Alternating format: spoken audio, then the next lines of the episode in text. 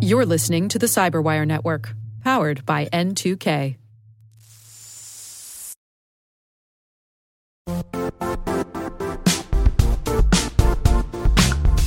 Don't struggle to align your organization's cybersecurity with business risk.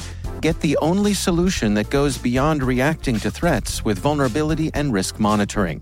You need the next evolution of MDR, and only Critical Start delivers it. Critical Start doesn't just monitor and respond to threats. They put you in control by detecting suspicious activities, quickly responding to contain threats, and identifying your most critical assets and protecting them against vulnerabilities and exposures. With continuous visibility, expert guidance, and measurable risk reduction, Critical Start has redefined what it means to manage cyber risk. Demonstrate provable security maturity to your leadership while positioning your program to achieve the greatest risk reduction per dollar spent. Stop fearing risk and start managing it with Critical Start. Visit criticalstart.com and request a demo today. That's criticalstart.com.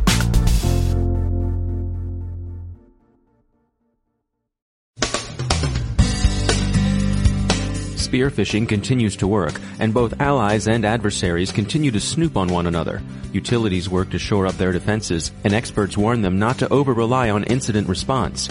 ISIS may be trying to hire hackers in India.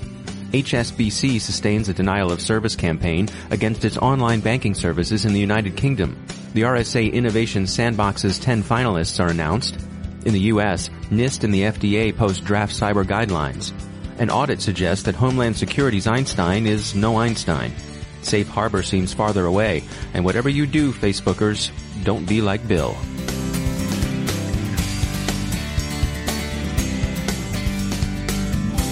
I'm Dave Bittner in Baltimore with your CyberWire summary for Friday, January 29th, 2016. Some notes on surveillance of Israeli targets by foreign intelligence services surface at week's end. Israeli officials cite leaks as they say British and American agencies monitored Israeli Air Force communications. Other sources claim Iran targeted Israeli generals in extensive spear phishing campaigns, and more targets than one might expect opened the emails and consequently leaked information. The post-mortem on Ukrainian grid incidents continues to focus on BlackEnergy and its distribution through compromised Word files. As utilities in the U.S. and elsewhere look to their defenses, control system security experts warn that incident response, a staple of cyber defense in other sectors, is a bit more complicated in the industrial control system world. Dark Readings interviews with experts surface two issues. First, availability is a matter of central concern to utilities. Their industrial control systems can't simply be taken offline without extensive, reliable backup. And second, cyber incident responders, including digital forensic experts, tend to be unfamiliar with ICS. As ICS security expert Joe Weiss told the Cyberwire recently, securing control systems in all industries is very different from securing business IT systems. FinFisher spyware has shown up in some Australian data centers. HackRead, for one, points at Indonesia as a likely suspect, that country's presumed motive being revenge for alleged Australian surveillance of Indonesia. Both Australian and Indonesian agencies are reported to be FinFisher customers. Disturbing reports suggest that ISIS has begun recruiting hackers in India, offering monetary incentives to hack for the caliphate. The India Times says that ISIS is willing to pay $10,000 for information stolen from government networks. This seems to be hacking for hire, as opposed to an attempt to build a stable of coders that would give ISIS a credible cyber offensive capability. But there's certainly the potential for this effort to develop in more troubling directions. Offering money should lend urgency to government's efforts to disrupt ISIS finances. HSBC's online customer banking sites have been disrupted by a significant distributed denial of service attack. The attack, remediation of which is in progress as we go to press, comes at an inconvenient time for British banking customers. It's not only messing with end of month payroll disbursements, but also with freelancers' ability to meet tax deadlines. BugSec and Cynet, that's C-Y-N-E-T, not to be confused with the other Cynet, S-I-N-E-T, report finding a vulnerability in LG Android phones that could be exploited for data theft. The vulnerability lies in Smart Notice, a pre-installed widget that manages a range of notifications and alerts.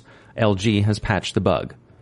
In other patching news, a Cisco firmware update closes a hole in that company's RV220W wireless network security firewall devices, and OpenSSL fixes an encryption weakness. Its cryptographic library could, if so instructed, have reused prime numbers. In industry news, Proofpoint, Checkpoint, and Fortinet all posted encouraging numbers this week, so investors are breathing a bit easier about them. Checkpoint says it's evaluating acquisitions, big and small. And the RSA conference announces the 10 finalists for its annual Innovation Sandbox competition. Congratulations to them all. The finalists in alphabetical order, Bastille Networks, Illusive Networks, Menlo Security, Phantom, Prevoty, ProtectWise, Skyport Systems, Vera, and Versa Networks. The Cyberwire will be covering RSA in San Francisco the first week in March, and we're looking forward to seeing the finalists in the sandbox. Turning to emerging standards, the U.S. National Institute of Standards and Technology is soliciting comment on its draft publication on random number generation, a topic of vital importance to cryptography. And the U.S. Food and Drug Administration has a draft set of guidelines on improving medical device cybersecurity. The FDA would also welcome comment. In policy news, both Indonesia and Malaysia take steps to counter jihadist messaging and direct action.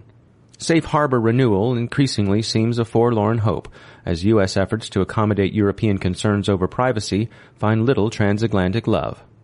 The U.S. Department of Homeland Security's well-known Einstein cybersecurity system, more formally known as the National Cybersecurity Protection System, may not, an internal assessment finds, be returning good value on its $6 billion investment. Defense One writes that Einstein, quote, does not scan for 94% of common computer vulnerabilities, but that's not all of its shortcomings, end quote. The audit also found poor performance against advanced persistent threats, coverage for only a small set of vulnerabilities, inadequate information sharing capabilities, and an inability to spot zero days until they're no longer zero. Canadian government watchdogs find that the country's communication security establishment improperly collected Canadian citizens' information. The CSC is said to be moving toward some reduction in its cooperation with the other four of the Five Eyes.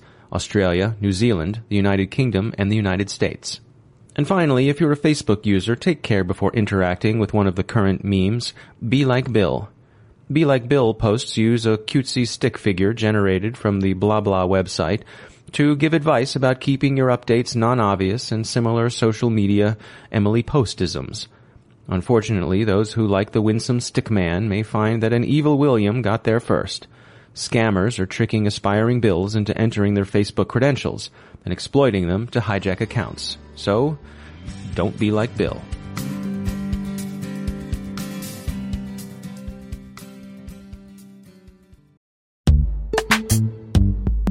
Every day, your IAM tech debt grows. Your multi generational services struggle to work together.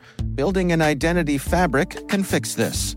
It makes all your identity tooling stronger and allows you to connect any app to any service you want to use with zero coding, zero maintenance, and zero app downtime.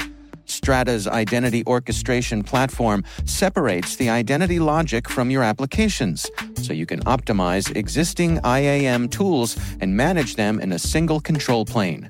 Now, every vendor, standard, and architecture work together.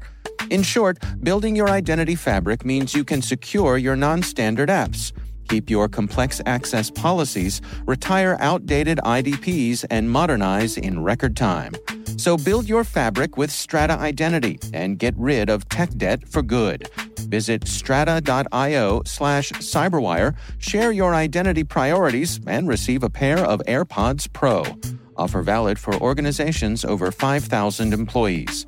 Connect today at strata.io slash cyberwire.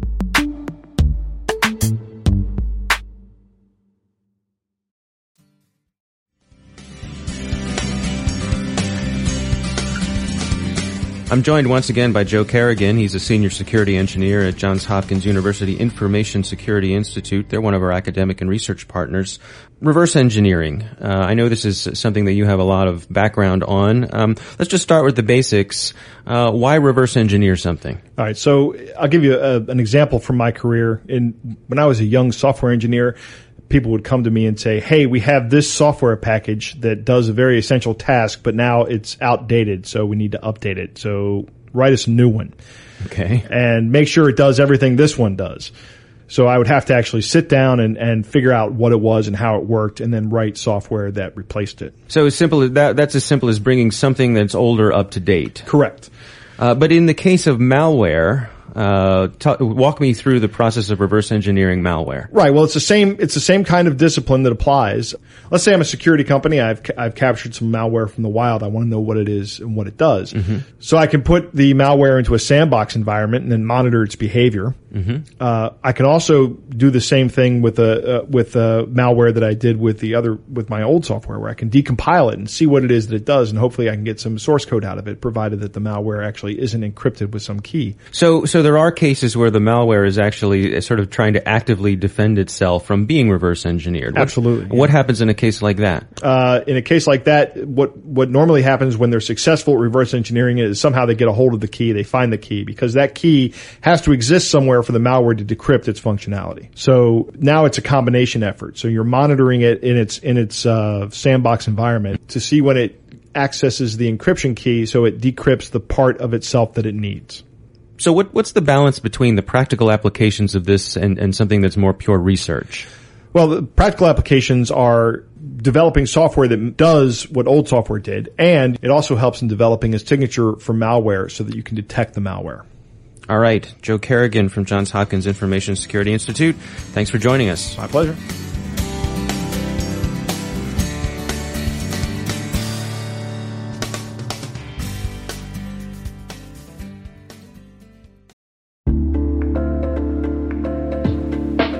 Are lengthy security reviews pulling attention away from your security program? With the largest network of trust centers, Vanta can help you streamline security reviews to win customer trust, save time, and close deals fast. Proactively demonstrate security by showcasing key resources like your SOC 2 or ISO 27001 and provide real time evidence for passing controls. And when a security questionnaire is required, Vanta takes the first pass for you. Visit vanta.com slash cyber to take a self-serve tour. That's vanta.com slash cyber.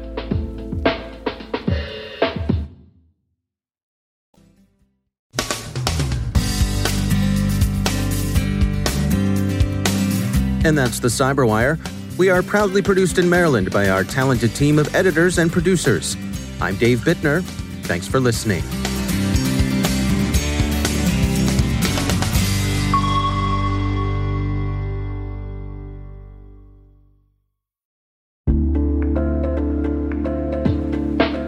Hi, everybody. It's Maria Varmazis here, your host over at T Minus Space Daily, and sometimes a guest on Hacking Humans, too.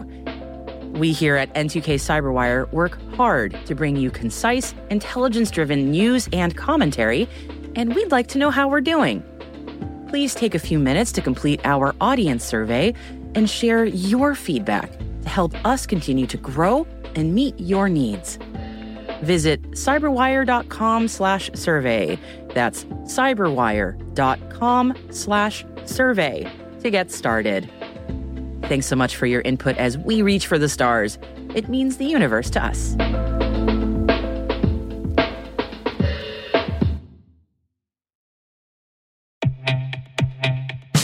And now, a word from our sponsor, SpyCloud, the leader in operationalizing cybercrime analytics. Traditional threat intelligence is a thing of the past. Cyber criminals are stealing vast amounts of credentials, session cookies, and financial data every day, and it's hard to keep up. SpyCloud is the trusted partner businesses turn to to fully understand their darknet exposure risk and neutralize threats before it's too late.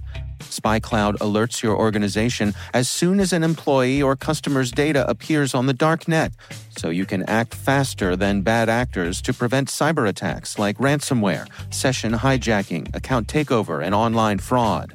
With insights from the industry's largest repository of recaptured data, protect the digital identities and systems most important to your business. Get your free corporate darknet exposure report at spycloud.com slash cyberwire and see what information criminals have in their hands today. That's spycloud.com slash cyberwire.